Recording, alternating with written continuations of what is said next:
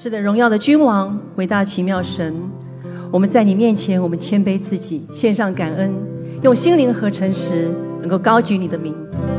哈利路亚！在这个主日，让我们一起来敬拜我们的神，让我们高举他的名，一起来，我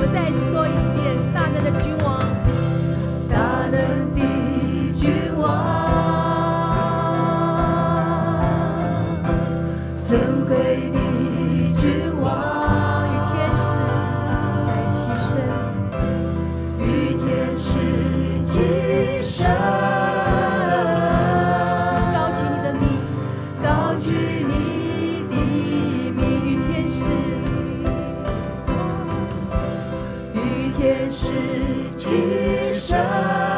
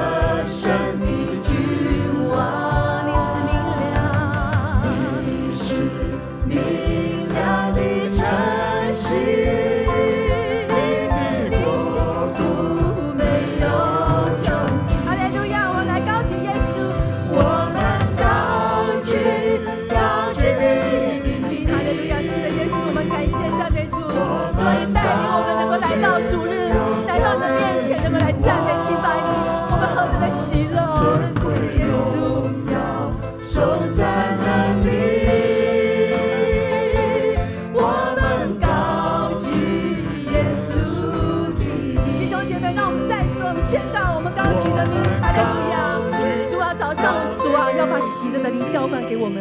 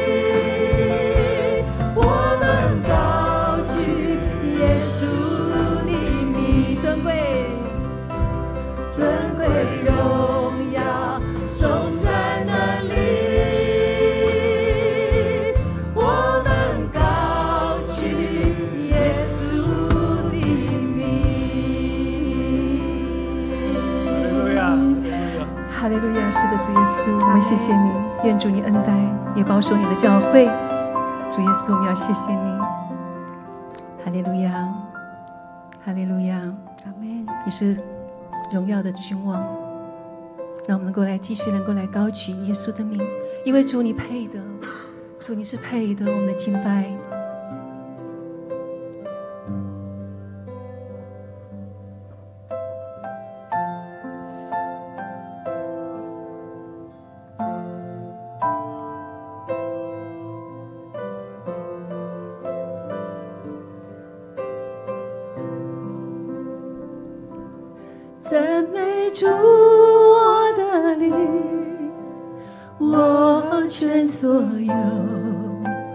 赞美你的生命，尽全心和全力，尽我所有。赞美你的生命，我们一起来赞美主我的灵，我全所有，我全所有。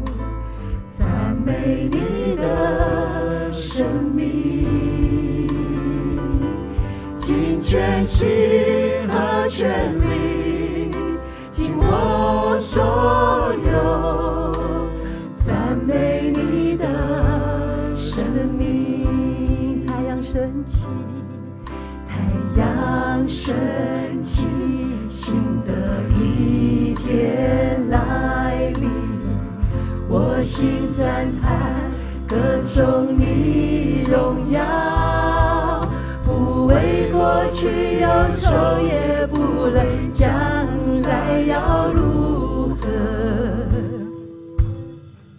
在黄昏时，我仍要赞美你，赞美主，赞美主，我的灵，我全所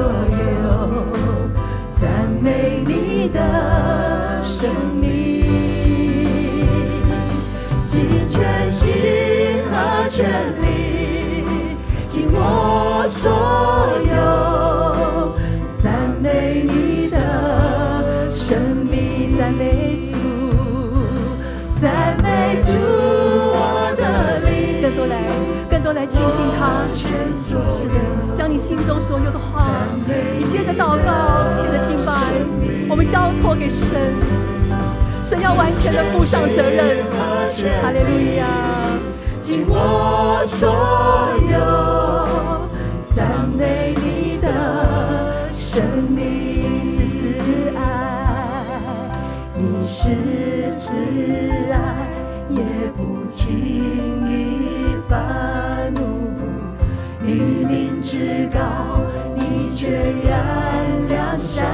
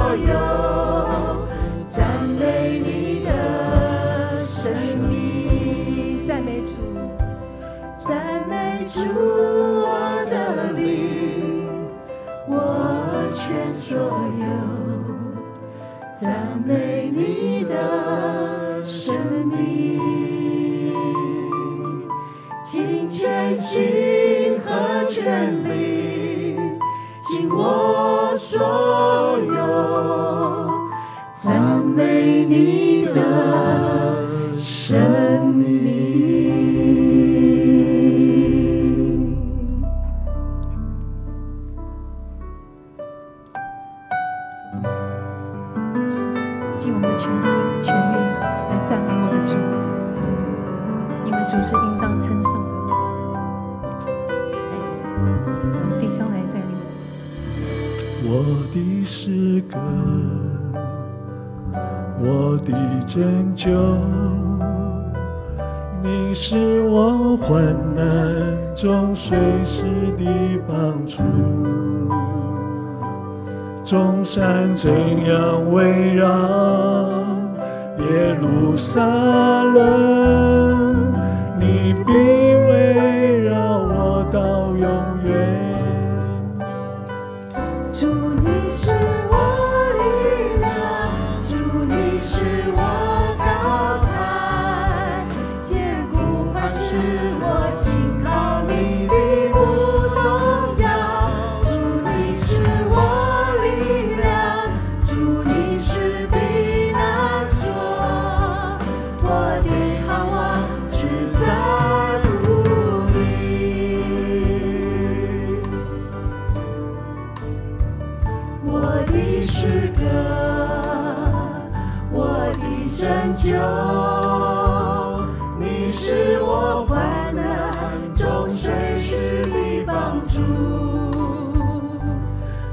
是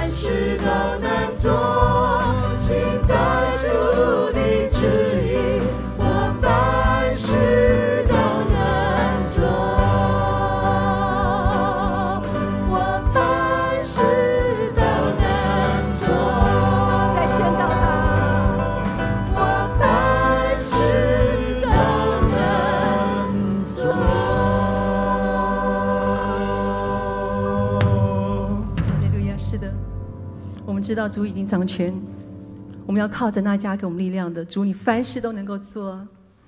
我们感谢你，我们感谢主，在早晨与众人同在。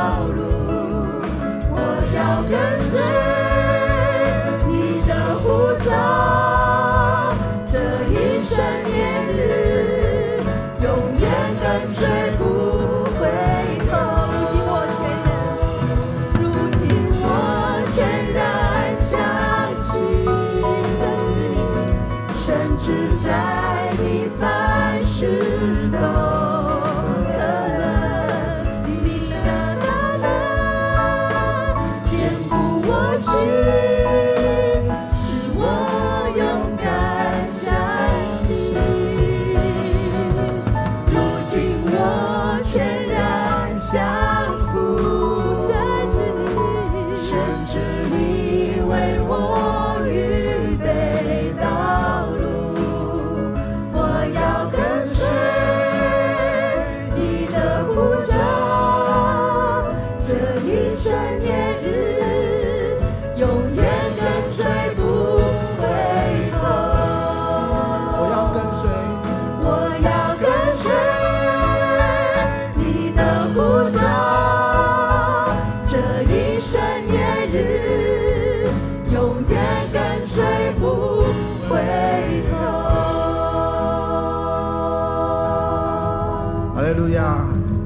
主啊，我要跟随你的呼召，在我们一生的当中，主，我们跟随你，永远不回头。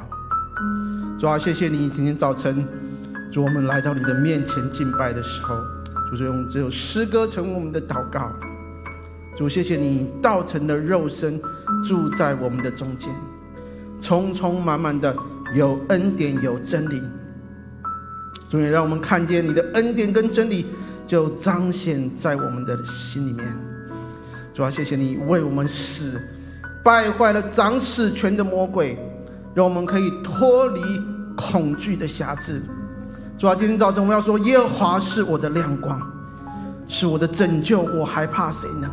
耶和华是我性命的保障，我还惧谁呢？主啊，是的，我要喜乐来到你的面前，要赞美你，因为主你与我们同在，我们就不再惧怕。求你赐下你的话语给我们，使我们能够依靠你，遵行你的话语，就有力量，有盼望。主啊，我们要在这个疫情的当中，为这些身体软弱的弟兄姐妹来祷告。主啊，求你施恩怜悯医治正在面对疾病痛苦的弟兄姐妹。主啊，我知道这是你要施恩的时刻。主，因为有你，我们就得着那喜乐与盼望的福分。主啊，谢谢你。我们来到你的面前，将一切的颂赞、爱戴、称谢都归在你的面前。谢谢主，我们这样祷告，奉耶稣基督得胜的名求，阿门，阿门。弟兄姐妹，我们把最大的荣耀归给我们天上的父神，赞美他。谢谢主，也谢谢我们今天的敬拜团带领我们今天早晨这么美好的敬拜，让我们真是敞开心来到他的面前。我们今天不管你在什么地方。在家里也好，你看手机也好，在任何的视频面前也好，或是你在现场也好，有主啊，我用全人全心，用诚真实心灵和诚实，就来敬拜你，阿门。我们也再一次欢迎啊，如果你今天是第一次在我们的当中跟我们一起来敬拜的弟兄姐妹，啊，你今天第一次参加洛福教会的敬拜啊，在我们视频的下方。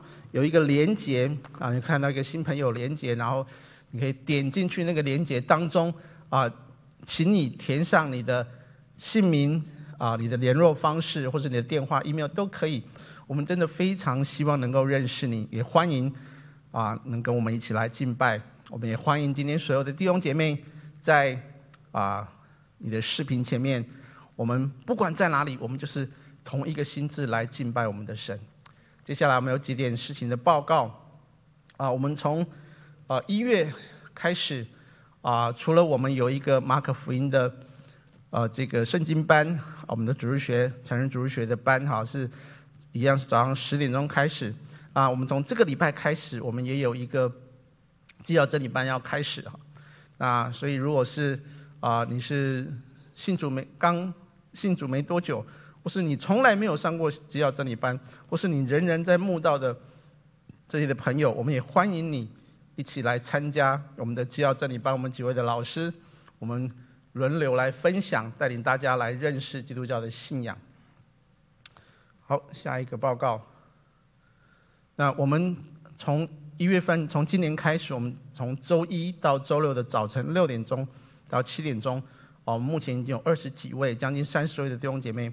我们在线上一起来祷告，每天早晨第一件事情起床就是来到神的面前读他的话语，一起祷告的时候，我相信我们的生命会不一样。我相信上上我们还没有打开我们任何的这种电子产品或是手机的之前，我们就来到神的面前一起来祷告的时候，我相信神要来改变我们的生命，不只是我们自己，我们的家庭。我们的婚姻、我们的国家、我们的社会、我们的教会，都要因此来改变。求神来帮助我们啊，我们呃可以看这个我们的 Zoom 的啊 Meeting ID 跟 Password 哈，邀请弟兄姐妹一起来参加。那我们在二月十九号到二十一号，就是从周五的十九号周五的下午啊六点钟开始，连续三天的时间啊，我们会举行啊信普小组的线上研习会啊，盼望大家预留时间，我们一起来共襄盛举。今天在我们当中分享信息的是王牧师，把时间交给王牧师。各位弟兄姐妹平安啊！今天呢，要从加拉太书的第四章第十九节跟大家分享经历神大能之生命翻转。那么在上一次的信息里面啊，我讲到了生命价值观的重整，相信耶稣基督啊，并不光只是心里相信耶稣基督，口里承认他从死里复活而已。那么相信福音。相信耶稣基督的人就得救了，这一点都没有错。那所以呢，相信耶稣基督的人叫做信徒啊，或者叫做基督徒。那但是相信耶稣基督人更正确的说法，应该说叫做门徒。那么你去看新约圣经里面啊，相信耶稣基督的人，其实都叫做门徒。那么没有叫做信徒的，那么叫做基督徒呢，也全部只有两次。那么，所以相信福音不光只是信主，更正确的说，相信福音呢，应该说是跟随主，跟随主耶稣基督。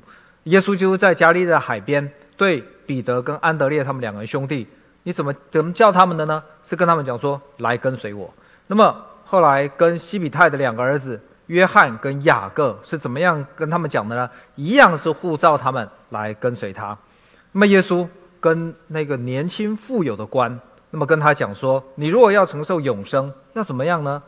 他不是跟他讲，那你要相信我，他是跟他讲说，你要来跟随我。那么耶稣基督给门徒的使命，耶稣给门徒的使命是说，去传福音，去使万民都做我的信徒，是不是这样子？其实哈不对，差一个字哦。耶稣基督给门徒的使命是去。使万民做我的什么？是门徒，不是信徒哈。所以他是使万民做我的门徒，不是使万民然后呢做我的信徒。所以说，相信耶稣基督就是跟随耶稣基督。那跟随耶稣的基督呢，就是做耶稣基督的门徒。那做主的门徒，是我们生命价值观一个重整的过程，一个从原本以自己为中心。那么束上腰带，你想要做什么就做什么，转化到以耶稣基督做我们生命的主的一个历程。那么你看看这个图片里面啊，这这个是筷子，那一一根汤匙。那你说，哎，这个质地呢？我想如果不是银做的话，应该我想多半那就是什么？多半就是不锈钢做的。其实我们现在用很多这些不锈钢的这些的餐具，为什么？因为美观嘛，因为它不会像银哈，银做的餐具它会怎么样？会会褪色。啊，因为氧化的关系，但是用不锈钢的餐具呢，不管多久啊，你不用去擦拭它，它永远都是这样子亮亮的。啊，所以而且呢，不管是美观，而且还环保，你可以一再的在使用，不像说这些啊可丢弃哈这些塑胶免洗的这些的餐具啊，用一次呢，你可能就要丢掉了啊，增加很多的垃圾。而且还不只是这些筷子或者这些汤匙，你看家里面的，甚至有些人用碗都是不锈钢做，而且还更多的现在很多。你家里面的锅子哈，这些烹饪的器具也都是用这些不锈钢做的。那么你看到这个筷子跟汤匙，如果我告诉你说，你知道吗？这个这个这个筷子跟汤匙哦。这不锈钢的筷子，它本来就是生成，生出来本来就是这个样子。你他跟我讲说，你开玩笑哈，不可能哦，不锈钢呢，不锈钢是本来生来就是这个样子，一定是它从它的原料经过加工制造之后呢，才会变成这个筷子跟汤匙。好了，那我说，那我告诉你了。那这个筷子跟汤匙呢，是用我的手把它们做成这个样子，我没有用任何的工具，然后我就用我两只手，我就可以把它做成了，把这不锈钢拉成这样的筷子，把这个呃这个汤匙呢，就把它哎这样子把它变起来，变成这样子汤匙的形状。那你还是会摇摇头说那是不可能的，因为怎么样？靠着你的双手怎么样？你没有这么大的力气，一定要是有怎么样？因经过机器有很大的力量，才能够把这个不锈钢的材料。打造成在这个照片里面你所看到的这个筷子跟汤匙。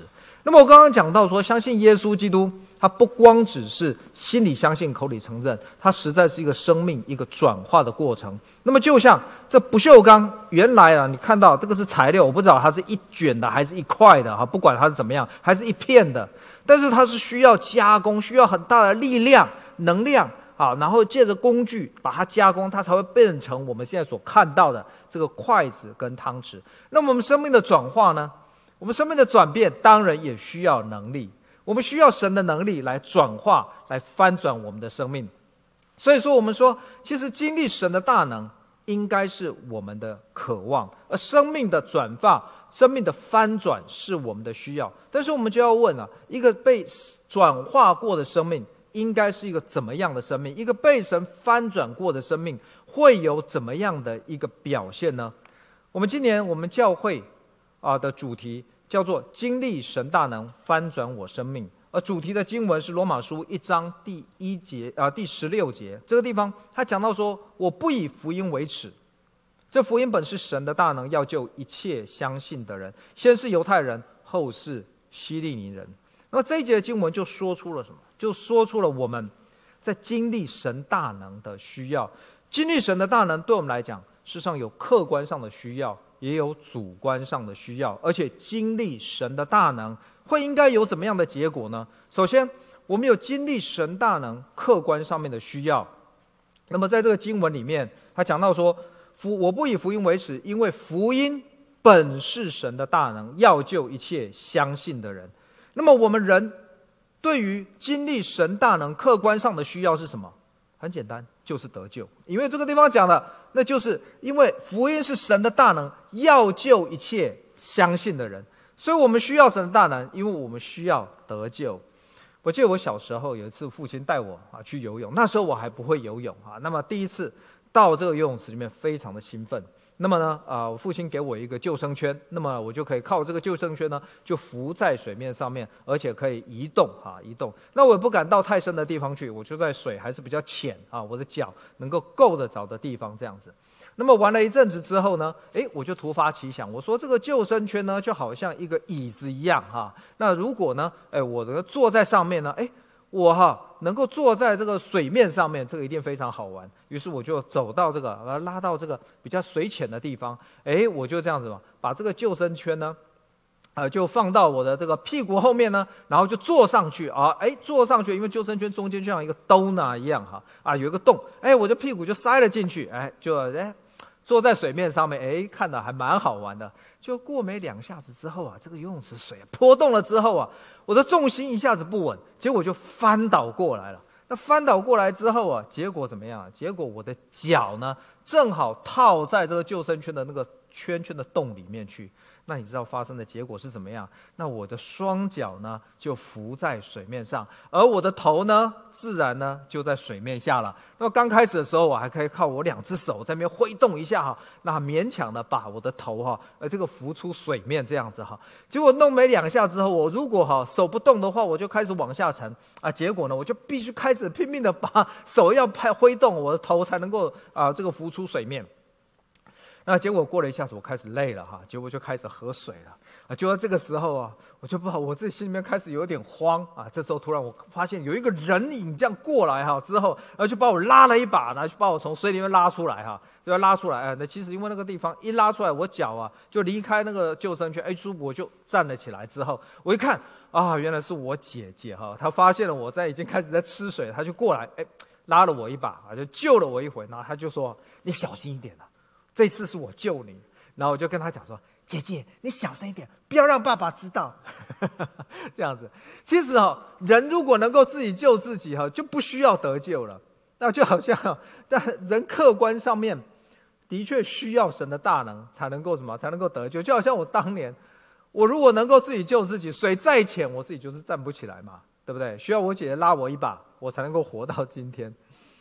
那么福音，这个是人。我们客观上的需要啊，我们需要神的大能，人我人无法将自己从这个罪恶的权势之下挣脱出来，所以我们需要在客观上面需要神的大能来救我们。但是我们有需要在主观上面经历神大能的需要。唐朝有很多的诗人，那有一个诗人叫李绅啊，你可能对他名字啊不太熟，你大概知道李白啊，不是不他，但是这个李绅不是李白的兄弟啊，他们都姓李，没有错。李绅呢做过很多诗，但是有两首诗呢非常有名啊，叫做《悯农》啊，其中啊的第二首《悯农》的第二首特别有名啊，他形容农夫是怎么样的辛勤工作，我们才有饭碗里面的白饭可以吃。那么。这这首诗哦是五言绝句啊，很短。那我来念给你听，他就何锄日当午，汗滴禾下土。谁知盘中飧，粒粒皆辛苦。我想可能啊，这你都有听过这个啊，是这个诗词啊，叫做谁知盘中飧啊，粒粒皆辛苦。意思就是说。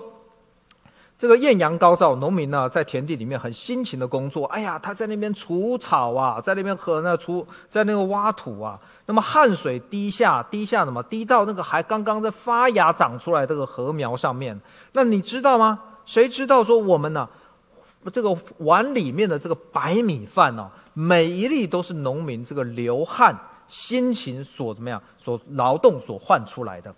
那么我们的知要其实知道说，哎，其实我们这个。米啊，不是自然长出来就是米嘛，对不对？就好像我刚刚说的那个不锈钢的筷子跟汤匙，它不是本来就长成那样子，所以米不是原来就长成来就是米，它是从稻子里面长出来，而稻子原来也不是长出来就是会长米，那还要从什么？从这个呃这个撒种之后呢？我讲大家要知道浇灌啊、施肥啊、除草啊等等，经过很多的工序之后，最后才会是你碗中的那一碗白米饭。但是我要说，农人虽然工作辛苦，但是农人俗语说他们是靠天吃饭的。为什么？因为农人能够做撒种，能够浇灌，能够施肥，能够除草，所有他都做了。但是呢，就是没有保证他们做这些工序之后呢，一定会收成，不是吗？他没有保证的。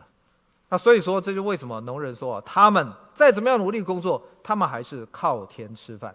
那保罗在哥林多前书第三章的地方就这样讲，他说：“他说亚波罗算什么？保罗算什么？无非就是执事而已。照主所赐给他们个人的引导，你们相信。我栽种了，亚波罗浇灌的，但是唯有神叫他生长。可见栽种的算不了什么，栽呃浇灌的呢也算不了什么，只在那叫他成长的神。所以，我们每个人刚信主的时候呢，就像刚刚出生的婴孩一样。”那么就像刚刚发芽的那些禾苗一样，我们都需要人家的引导跟帮助啊！就像农夫需要浇灌、要撒种、浇灌、除草、施肥。所以，但是我们生命的改变，那除了我们自己要愿意啊，愿意配合接受啊，这个成长、改变、造就跟教导，那么我们生命的成长改变，事实上呢，还是需要神的大能。我们都是跟神同工的。那只有神的大能，但是只有神大能呢，能够落实在我们生命当中的成长与改变啊。所以说，其实即便有最好的工人来帮助我们，来教导我们，但是我们主观上面仍然是需要神经历神的大能，我们的生命才能够改变，脱离婴孩长大成熟。但是经历过神大能的生命会有什么样的结果？在提摩太后书。第三章这个地方这样告诉我们，他说：“圣经都是神所默示的，于教训、督责、使人归正、教导人学义啊，都是怎么样？都是有益的啊。所以这节经文告诉我们说，圣经都是神的话，神的话是带着什么？带着能力，能够去改变人，因为神的话可以改变人的生命，把一个无知、桀骜不驯、一个弯曲悖谬的人改变过来，成为一个合神心意的人。”但是哈，生命的改变，生命的改变，其实这还不是最后的目的。生命的改变不是最后的目的，因为紧接着，紧接着第十七节说，为了要叫属神的人得以完全，预备怎么样行各样的善事，这才是最后的目的。所以生命的改变，生命的改变变得完全了，这不是最后的目的，最终的目的呢是行善事，做主。要我们所做的事情，在创世纪第十一章的地方讲到了亚伯拉罕的父亲，我们都很清楚亚伯拉罕，但是你知道亚伯拉罕父亲的名字叫什么吗？他的父亲的名字叫他拉，哦，这是我们记起来了啊，他的名字叫他拉。那论到他拉的时候，其实篇幅不多啊，只有几节的经文，但论到亚伯拉罕的父亲他拉的时候，在创世纪的最后面几节这样讲到说。他说：“他拉带着他的儿子，就是亚伯兰，跟他的孙子，也就是他兄弟的孩子，跟他的孙子啊，那哈兰啊的的儿子啊，哈兰的儿子呢，罗德，并且他的儿妇亚伯兰的妻子萨莱。那么他们出了加勒底的乌尔啊，加勒底就是今天的伊拉克的地方。加勒底的乌尔要往迦南地去，结果他们走到了哈兰呢，就住在那个地方。他拉呢，一共活了两百零五岁。”他就死在了哈兰。那么他拉原来是从哪里来的？他原来是在加勒呃加勒底的的乌尔这个地方。他要往哪里去？他要往迦南去。其实他拉他的家乡在一在这个加勒底这个地方，乌尔这是一个城市哈，这个城市。而他走到了哈兰呢？哈兰也是一个城市，而且还是一个繁荣的城市。它位于美索不达米亚平原，要到今天巴勒斯坦地的一个交通要道上面。而且那个地方呢，物产非常的丰富，在亚述帝国的时代啊，那个还是当时啊的一个商业、政治、经济、文化的一个中心。那么有学者就这样讲，其实原来先被呼召的是他拉，这个地方讲得非常清楚，因为啊，他拉是先离开他的家乡，在加勒底的吾尔，他要去哪里？他要去很清楚，他说他要去迦南地，所以原来神仙呼召了他拉。那么，也就是亚伯兰的父亲。那么他啊离开了，离开了他的家乡，要到迦南地区。结果他走了，经过一个必经的地方，叫做哈兰。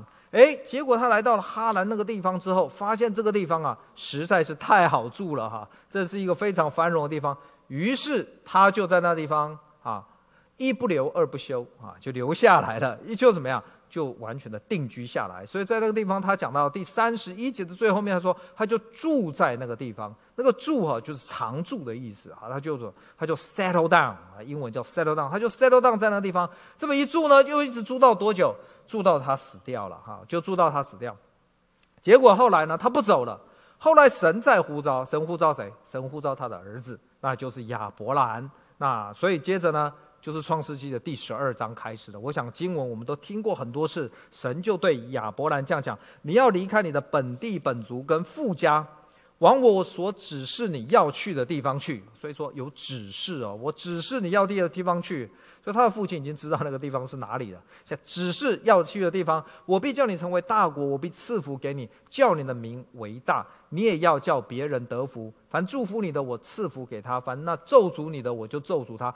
地上的万族都因你而蒙福，所以呢，这里面只有一个动词，就是什么？你要去，你就要去啊，你就要去。这是对对于对亚伯来讲，他就是得去。所以说，他拉为什么会留在留在哈兰？其实我们没有确切确切的这个原因，但是很可能是因为什么？哈兰太舒适了，物产丰富，人文非常的鼎盛。那么他原来来的地方呢？乌尔同样是一个城市。哎呀，他们是住城市住惯的人呐、啊。来到哈兰啊，要往到迦南去啊，想说那个地方到底是什么地方啊？会不会是鸟不生蛋的地方了、不知道啊，所以来到哈兰这个地方，哎呀，我已经有离开了嘛，对不对？走了走了一半，来到这个地方，好吧，就在这个地方住下来了。实在是啊，离不开城市，过不了那个支搭帐篷的生活。你看看后来，亚伯拉罕，亚伯拉罕即便到了迦南地之后，他不是住房子。他是支搭帐篷啊，所以说也是怎么样，也是没有固定的地方住的，因为他是一个牧羊的人。所以亚伯兰他蒙召，他七十五岁离开了哈兰的时候，那时候他拉死了没有？答案是还没有。那时候他拉还在，不过他拉终究没有完成他蒙召的这个旅程，他就继续留在哈兰，也就死在哈兰。因为怎么样？他觉得哈兰这个地方呢还是比较舒服的。那么福音。是神的大能，神的大能可以翻转改变人的生命。那么福音呢，更是神的呼召，呼召人要去跟随他。但是结果呢？结果回应神呼召的人，经历了生命的转变。我刚才讲哈，其实这是一个能力，经历神的能力啊，生命的转变哈，是有时候啊，我们可能会进入一个生命翻转之后的一个危机。而就像他啦，他蒙召了，然后呢，他就回应这个呼召，离开吾尔，来到，但是他来到了这个哈兰之后，他就决定留在哈兰那个地方。结果在哈兰地方转不出去，再转不出去，所以他原来曾经是回应神的呼召，但是他最后决定怎么样？没有，就停在那个地方，转不出来。这是什么？这就是生命翻转之后的一个危机。我不是说生命的翻转本身有危险，不是这个意思。我是说，尝到了生命翻转之后的那个滋味之后，有时候可能会给我们带来一个危险，而且这危险还不止一种。有一种的危险是什么？有一种危险可能是知识型福音的危险。怎么说呢？其实耶稣这样跟呢这些法利赛人哈，跟文士这样讲，他说：“你们查考圣经，因为你们以为内中有永生，是给我做见证的呢，就是这个经。但是你们却不肯到我这里来得生命。啊，你们在那书里面呢，在那个圣经里面，在那边找生找永生，但是你们却不肯来到我这个地方得生命。”耶稣对犹太人领袖说：“你们这样努力的在那边查考圣经，不停的查考圣经，你们以为在里面挖就可以挖出比特币出来？不是，不是比特币，挖出永生出来。”他说：“圣经是指向我的，你们应该来找我才对啊！但是你们却不肯相信我。你们接受圣经，你们热爱圣经，但是你们就一直停留在圣经里面打转，你们却不来跟从我。”读圣经的本身会不会让我们经历神的大能，翻转改变，经历生命的那种改变？会不会？当然会有。你看诗篇第十九篇这个地方这样讲，他说：“耶和华的律法全备，能够苏醒人心。”啊，有感到那个力量没有？能苏醒人心。那耶和华的法度确定，能够使愚人有智慧，能够一个愚人能够有智慧，感受到力量了吗？你看到？耶和华的训词正直，能够快活人心，不是使你害怕，而且凡事使你快活人心，所以能够苏醒人心，还能够快活人心。而耶和华的命令清洁，能够明亮人的眼目。所以你可以看到，其实神的话语本身是带着力量的。神的话语本身带着力量，所以我们啊，读神的话语会不会经历过那种生命翻转的那种喜悦？其实会的。那么诗篇一百一十九篇。的第一百三十节还这样讲，他说：“你的言语一解开，就发出亮光，是愚人通达。”所以神的话语对人的生命是有吸引力的。那么，但是会不会我们就一直把神的话语拿来吃，越吃越习惯吃，那么越吃就越好吃，最后我们就变成吃神话语的吃货了呢？意思就是吃变成我们变成圣经的美食家。哎，很会吃圣经，会不会这样子？其实有可能啊，有可能有这样的危险。我们就一直在这样神的话语里面，哇，一直不断的苏醒人心、快活人心、明亮眼目，哇，一再一再得到那个神话语的力量。那单言在那里面也有可能。还有一种危机，叫做经验型福音的危机。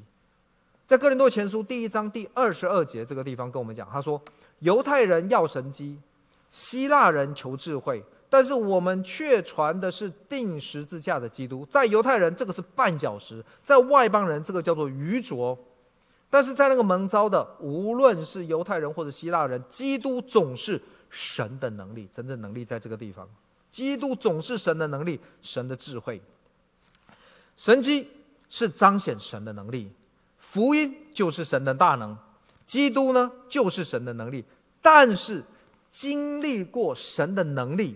也可能带来一种危机，那就是陷入一再一再求能力的一个危机。犹太人就是这样子，他们一再一再求能力，一再求神机，但是就一直留在神机当中转不出来了，就从转不来，就不愿意在金钱金钱来跟随耶稣。他所以你看看到那个说不愿意金钱跟随耶稣，所以这个地方讲到说，犹太人不断的求神机，但是他们的。我们传的是耶稣基督，并他钉十字架，结果变成什么？变成绊脚石。什么叫绊脚石？你一走就会绊倒你嘛，就就没有办法去跟随。双方就一直在那里，一直停在求神迹的当中。希伯来书里面这样说，他说在那个地方，就在旷野里面，你们的祖宗试探我，并且观看我的作为多久？四十年之久。你知道他看什么？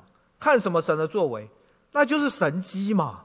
每一天都在看神迹，看多久？一看看四十年。每一天神表演的都非常的好。白天有云柱的表演，晚上有火柱的表演。你说哇，晚上是不是有烟火秀啊？晚上有火柱的这种保护。那么结果每一天呢，还按时有玛纳啊可以来吃，就多久？四十年之久。他们经历每一天都在经历神的能力，他们每一天都在观看这个神迹，观看神的能力。但是他们终究是怎么样？终究是没有跟随神，终究没有跟随。最后，最后他们终究停在哪里？他们就停在旷野里面，没有走出那个旷野。所以我们知道，就好像到我们说在商店里面呢，啊，我想现在哈，因为 COVID-19 呢比较少直接到商店去买东西了。那但是你知道，如果说一个店员碰上一个我们叫做奥客啊，一看再看三看一试再试再再三的试，到最后还是怎么样？还是哦嫌这个东西太贵啊，不合他用。你会说，哎呀，真的是这奥客一个哈这样子。那你看看。以色列人呢、他不是一次、两次、三次，他是四十年在那个地方，就他们就觉得每一天就停留在那个神迹里面。神说：“你们试探我，一直观看我的作为，长达多久？四十年之久，就停留在那个当中了。”所以这也是什么？这也是我们在经历神大能，这我们生命转变之后的一个危机。有一次师母就这样告诉我，她说：“哎呀，很不方便啊。”啊，这个他去啊，这个买个咳嗽药水，这个咳嗽药水都还要锁起来。我说，咳嗽药水不是 over the counter 哈，over counter 就是你随便去拿了，拿了去付钱就好了。怎么现在连咳嗽药水都要锁？我说我们这个地方世风日下哈，连咳嗽药水啊都有人要偷。他就说哈，你就有所不知了哈。我说我说我就有所不知，他们为什么有人要偷咳嗽药水？他说因为这咳嗽药水里面有一些成分，吃了之后呢会使人。感觉不太一样啊！我希望你能明白我的意思啊！啊，那个感觉不太一样这样子。那我是说哈，那那为为为会怎么样呢？他说就是因为哈，有人哈，有一些未成年的人哦，他去偷这种药水啊。那你知道我们美国哈，其实药物泛滥啊到一种程度。那么其实哦，那有些人呢，这个成年未成年人他们没有钱去买这些药物。那么他们知道说这些药水里面呢有一些成分，喝了之后能够让他们感到兴奋啊，所以他们呢就干脆呢啊去啊没钱买药粉，但是到药房里面啊去拿一些药水来将就一下。哇，听了之后呢，真的是让人瞠目结舌。所以药品啊，药品这滥用药物啊对人身体的危害，我想这个不用太我太多说，其实大家都知道。但是为什么明明知道还会有人？会陷在这个药物的这样子在里面，让它出不来呢？其实你知道了，因为使用这些药物之后呢，当然是有某一些的感觉跟你平常不一样了啊，所以呢，让你什么会吸引你一再一再的进去到那个地方。所以我们知道，其实信主了之后，其实，在信主了之后，我们是经历神大能的人。那信主的人呢，都是生命被神翻转过的人。也是需要被神生命被神翻转的人呐、但是我们也需要警惕。那经历神的能力，这不是最后的目的。经历神能力不是最后的目的。不论是从神的话语上面来经历神的能力，还是经历神超自然的工作，这两种其实都有可能使我们失焦，而让我们追求更多的经历，停留在这个经历的本身里面，而不是更多的有神他自己。否则啊，我们就可能啊，若不是这样的话，我们可能就是在消费基督教，为了我们自己，而不是放下自己去跟随耶稣基督。所以，让我们来醒察我们自己，看我们有没有停留在经历神的大能里面，只是停留在一直在停留在经历神的大能，停留在那个地方。我们是真的相信跟随耶稣基督，还是我们相信耶稣基督的能力？我再说一次，我们是相信耶稣基督，相信跟随耶稣基督，还是相信耶稣基督的能力？所以，我们需要再一次来追求我们生命的再一次的翻转。加拉太书里面，保罗这样讲，对加拉太的信徒这样讲，加拉太的门徒这样讲，他说：“我小子们呐，我为你们再受生产之苦，直到基督成形在你们的心里面。”加泰的信徒，他们出了什么问题？他们凭着信心来接受耶稣基督，但是后来有人教导他们，他们啊不是只有相信耶稣基督而已，他们还需要守摩西的律法才能够得救。所以说，保罗在第十节的地方，他讲到说：“你们谨守日子、月份、节期、年份，我为你们害怕，唯恐你们我在你们身上所花的这个功夫是什么？枉费了。”那么加拉汉的门徒，他们凭着信心相信耶稣基督，但是后来他们把他们的精力转换为在那些追追追求律法。守律法的上面，本来他们应该是去追求与耶稣基督同步同行才是。那么犹太人在守律法上面真的不是盖的，他们下了很多的功夫。我不能不说，他们我相信这些犹太人呢，他们一定从其中得到了不少的乐趣。他们的拉比啊，把这个圣经写了很详细的注释。啊，注释叫他勒木，那么还阐释律法，这甚至阐释律法在生活规条中应该怎么样用。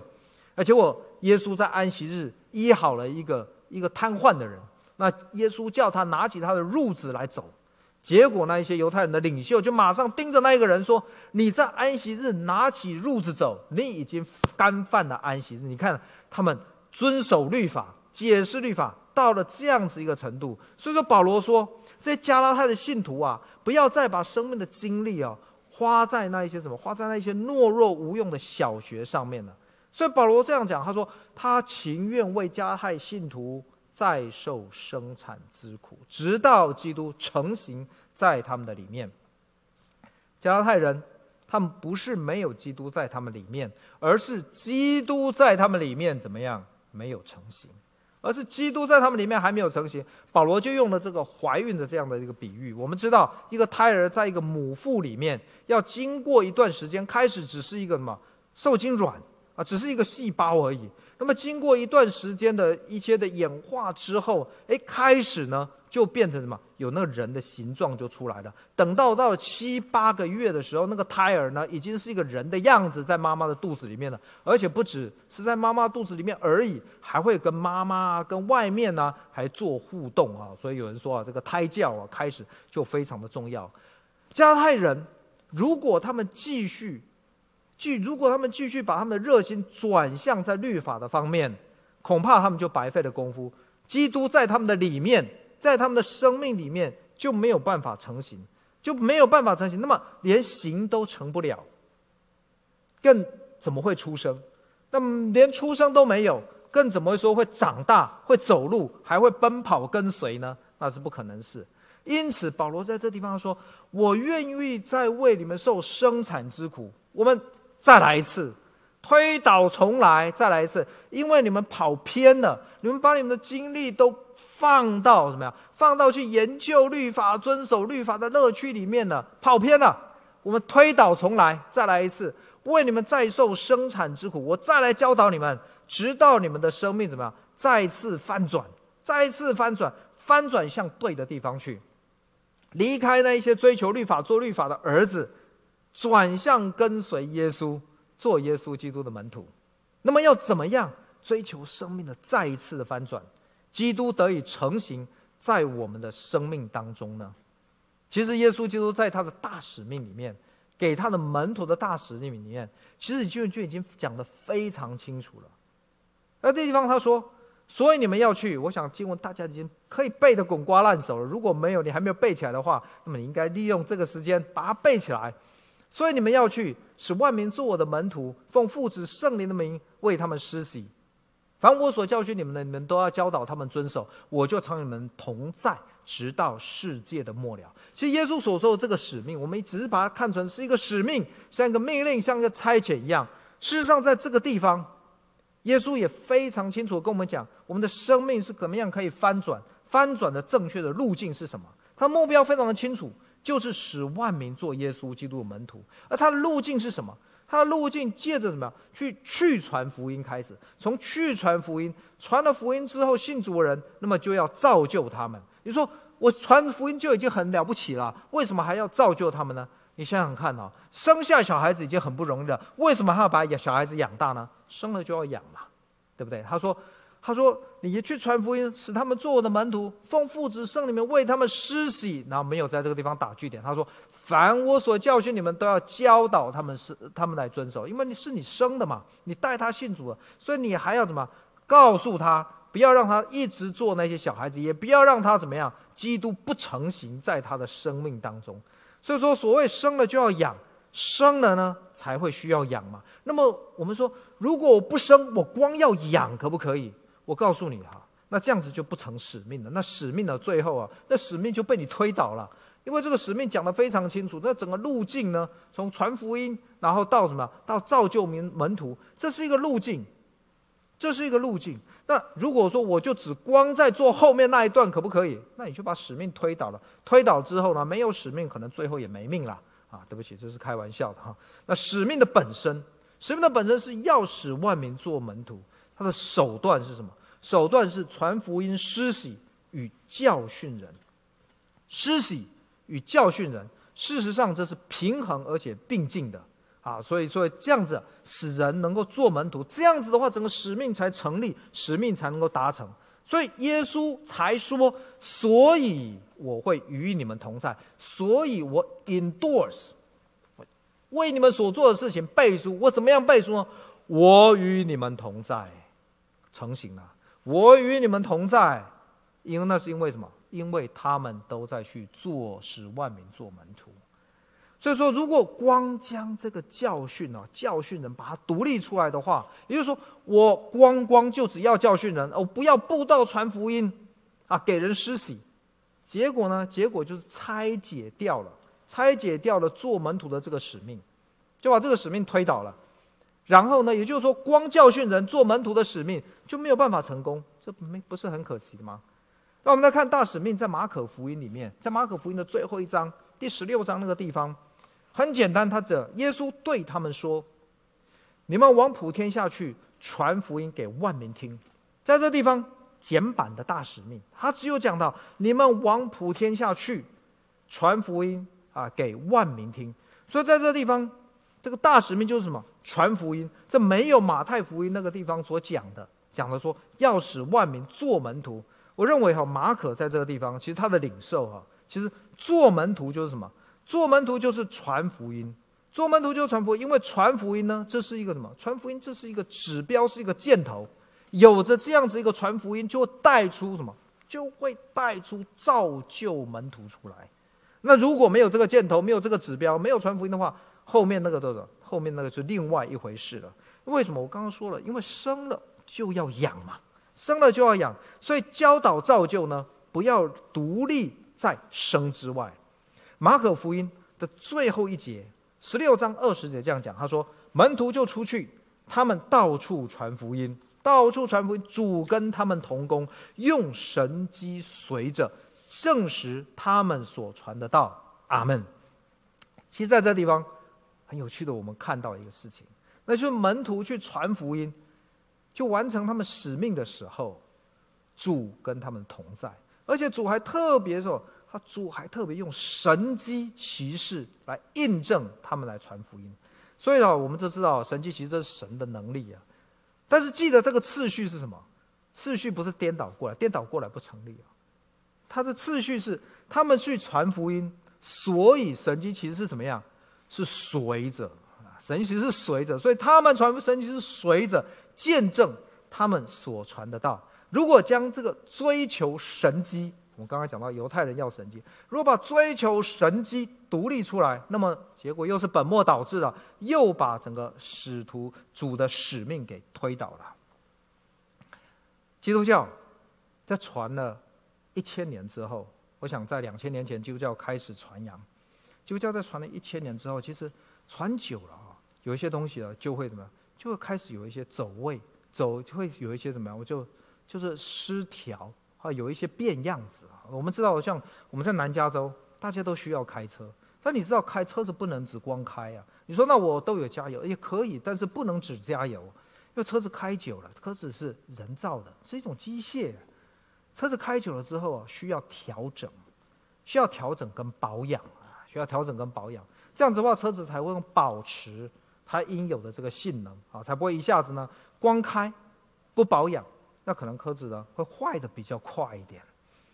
一样的，基督教在传了一千年之后，慢慢的，这初代教会非常热心，在知道啊这个相信耶稣基督就是耶稣基督的门徒，那门徒就应该什么？就应该去传福音，门徒就应该去传福音，造就人。但是慢慢的、慢慢这个传久了之后，基督教传了一千年之后，差不多这个门徒的意思呢，就是热心要遵守这些遗文条例。那信徒呢，只要望弥撒啊，那时候还没有叫基督教，不叫做礼拜。那时候信徒只要热心望弥撒、守圣餐礼啊。至于懂不懂圣经呢，那不是一个很重要问题。那么，所以到了五百年前，马丁路德开始宗教改革，约翰加文宗教改革的时候，他们有五个唯独啊，其中有一个就是唯独圣经、唯独信心、唯独恩典、唯独因信称义。这五个唯独，那在这五个唯独里面，很重要的是一个，他就把圣经还给了这些门徒。所以从那之后呢，读经啊，那当然不是马上，但是从那之后，在宗教改革之后，读经祷告。就成了门徒的一个标志啊，非常重要。其实，但是我要说，你看，传了一千年之后，很重视这个这个敬拜礼仪啊仪式，只要能够背使徒信经可以了啊，这样子。那至于圣经讲什么，那不是非常重要的事情。所以你看，传了传了传了之后，就有一些失去焦点的地方了。其实跟神呢，其实变成了一个礼拜。但是在五百年前呢，感谢主，把这个神的话还给了神的门徒，所以其实我们来看到，其实我们强调的要读经要祷告。其实我说礼拜也好，读圣经也好，这都非常的好。但是哦，这一些以这一些为教会的导向的话，我讲导向就像一个箭头一样，以教会为导向的话，其实都没有命中。神给他教会的一个使命，神给教会的使命，其实却是从传福音，从传福音以传福音为导向，以传福音为箭头，这样才会带出整个的那种读经造就、神迹奇事、敬拜赞美，在这个地方，其实按着耶稣基督的次序来，神的大能必然会翻转门徒的生命。当我们的生命越发被神翻转的时候，我们就会越发。像一个耶稣基督的门徒，把福音带入这个世界里面，来拓展神的国度，翻转这个世界。让我们一起来祷告。我们的主，我们在天上的父，主，我们感谢你，说谢谢你自己的话语再一次对我们说话。主，你其实你已经把话说的非常的明白，一个教会要以什么为导向？主，一个门徒应该以什么为导向？主帮助我们，不是消费我们的信仰，而以我们仍旧以我们自己为中心。主，我们不断的聚会，主，我们不断的、不断的去啊，这个求你自己在我们生命当中的翻转与经历，但是我们却少了一项，那就是我们没有正视你给我们的使命，我们做的不太像一个门徒，真是赦免我们。但是我们恳求主，你自己帮助我们，让我们再一次经历神你自己翻转我们生命的那个能力，改变我们的生命，让我们真的能够成你有有你成型在我们的生命当中，让我们走上了正确的道路，正常的道路，过一个门徒正常的生活，那就是遵行你自己给我们的使命来行，帮助我们。这时候主，我们也用奉献来到你的面前，是我们十分之一。当纳的奉献，更是我们甘心乐意的奉献，为你圣工所用，拓展你自己的国度。恳求主，你纪念我们的心，在你的面前，听我们的祷告，奉靠主耶稣基督的名，阿门。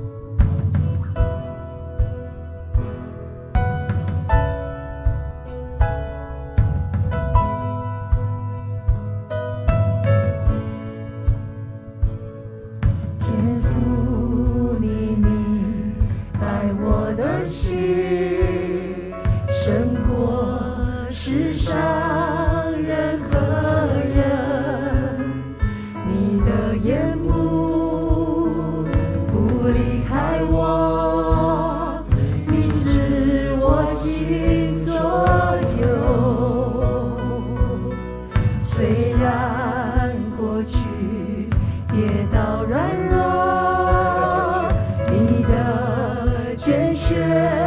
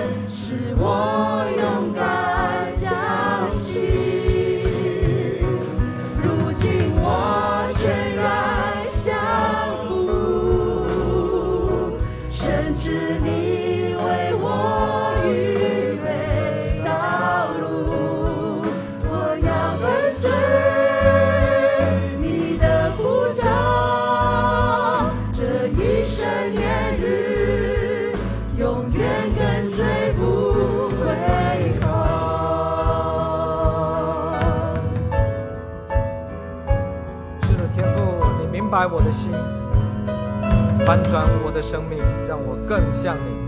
天赋，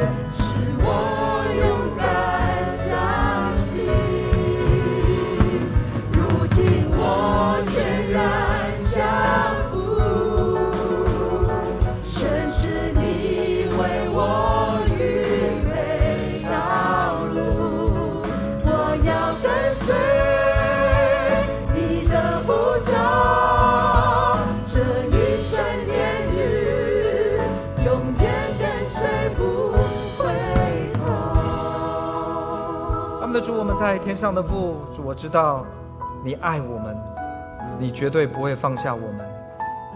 主，我们需要你的圣灵的能力，翻转改变我们的生命，使我们更像你自己的样式。主，但是我们恳求你，让我们看到我们是跟随耶稣基督的人。主，没有让我们只停留在这个地方。主，我们太享受了。主，在这个地方。在神的家里面，主一再一再经历你是自己的能力，看到你话语的那种甘甜，你话语的美好，经历你自己话语所带出来那个力量，甚至经历你自己大能的时候就在我们生命的当中，生命的当中。直接做那种改变的工作，主，我们赞美你，甚至我们就是你自己手中的工作，你不会放下来，你会不断的去雕塑、改变我们。主，我们是你自己的孩子，主，我们从你的圣灵而生。主，你不会放下我们，我们深知你的恩手一定会引领带领我们。主，但是帮助我们看到我们在这世上，主，我们有我们的使命。主，因为我们是耶稣基督的门徒。主恳求你，再将那正式使命，走在神你给我们使命当中那个心，再次刺在我们的心里面。主让我们没有只单言，在经历你你自己大能的那种美好里面，而是愿意站起来，主我们来走，来跟随你。主我们恳求你。当我们愿意跟你一起同行，跟随你来同行的时候，主要按照你自己的应许，让我们经历更多神你自己大能改变我们生命的那个过程。谢谢主，因为你所说的话一句都不会落空，必要应验在我们每个人的生命当中，直到我们见你面的那一天。因此，我愿耶稣基督的恩惠，充充满满、有根有基的居住在我们每一个人的生命当中，还有天赋大能的慈爱浇灌在我们的生命当中，就让我们经历圣灵你自己宝贵的能力，你的安慰、坚固、保守、引领，与我们同在，直到永永远远。奉主耶稣基督的名。阿门，阿门，我全然相